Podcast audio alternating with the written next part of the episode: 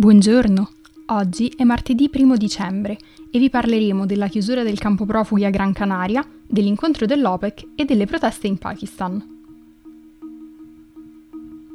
Questa è la nostra visione del mondo in 4 minuti. Le autorità spagnole hanno chiuso un campo profughi a Gran Canaria, mentre l'isola continua a lottare contro l'aumento dei richiedenti asilo. Il campo è stato allestito nella città di Arguineguina ad agosto, durante uno dei picchi migratori più difficili da gestire. Si stima che quest'anno 20.000 persone siano arrivate alle isole Canarie, di cui 8.000 solo a novembre. L'aumento dei migranti ha messo a dura prova le infrastrutture di accoglienza dell'arcipelago, tanto che le 2.600 persone ospitate nel campo di Arguineguin soffrivano condizioni disumane. Venerdì scorso il difensore civico spagnolo Francisco Fernández Marugan ha chiesto la chiusura immediata del campo, dicendo che rappresentava una minaccia ai diritti dei migranti, perché non è più in grado di accoglierli in sicurezza. Angel Victor Torres, il presidente regionale delle Canarie, ha annunciato che il campo è stato svuotato domenica e che sarebbe stato smantellato a breve. Le persone sono state trasferite in un nuovo campo, in un'ex base militare e in alberghi turistici. Il sindaco di Mogan, Geronimo Saavedra Acevedo, ha fatto sapere che la pazienza della popolazione locale si sta esaurendo e che il governo centrale deve spostare i 6.000 migranti rifugiati che sono negli alberghi locali prima della fine dell'anno. Torres ha chiesto agli abitanti dell'arcipelago di pensare alla lunga storia migratoria delle isole, aggiungendo che non c'è spazio per il razzismo alle Canarie. Stema Santana della Commissione spagnola per l'aiuto ai rifugiati ha accolto favorevolmente la chiusura del campo ma ha detto che c'è ancora molto da fare per garantire la sicurezza dei migranti che utilizzano la rotta atlantica per arrivare in Spagna.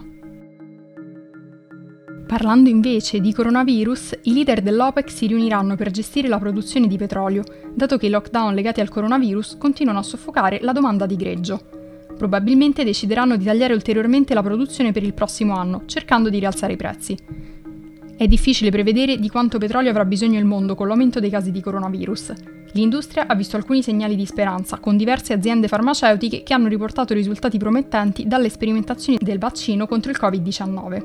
Alcuni esperti avvertono che la domanda di petrolio potrebbe non riprendersi mai completamente, perché le restrizioni imposte sui viaggi, combinate con i passi che i governi e le aziende stanno facendo per ridurre l'uso dei combustibili fossili per combattere il riscaldamento globale, potrebbe aver intaccato in modo permanente la domanda di petrolio.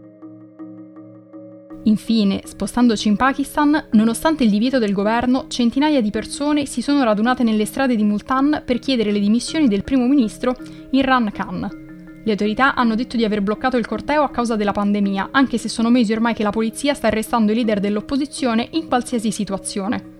La polizia ha fatto sapere di aver arrestato oltre 370 persone, mentre i gruppi dell'opposizione hanno detto che erano più di 1800.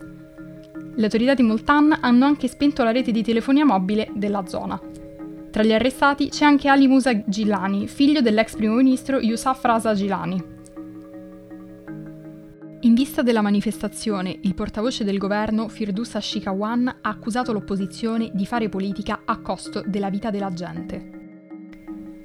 L'esercito pakistano ha governato il paese direttamente e indirettamente per la maggior parte della sua storia, i vari tentativi di democrazia sono stati bloccati da colpi di Stato militari, l'ultimo dei quali nel 1999.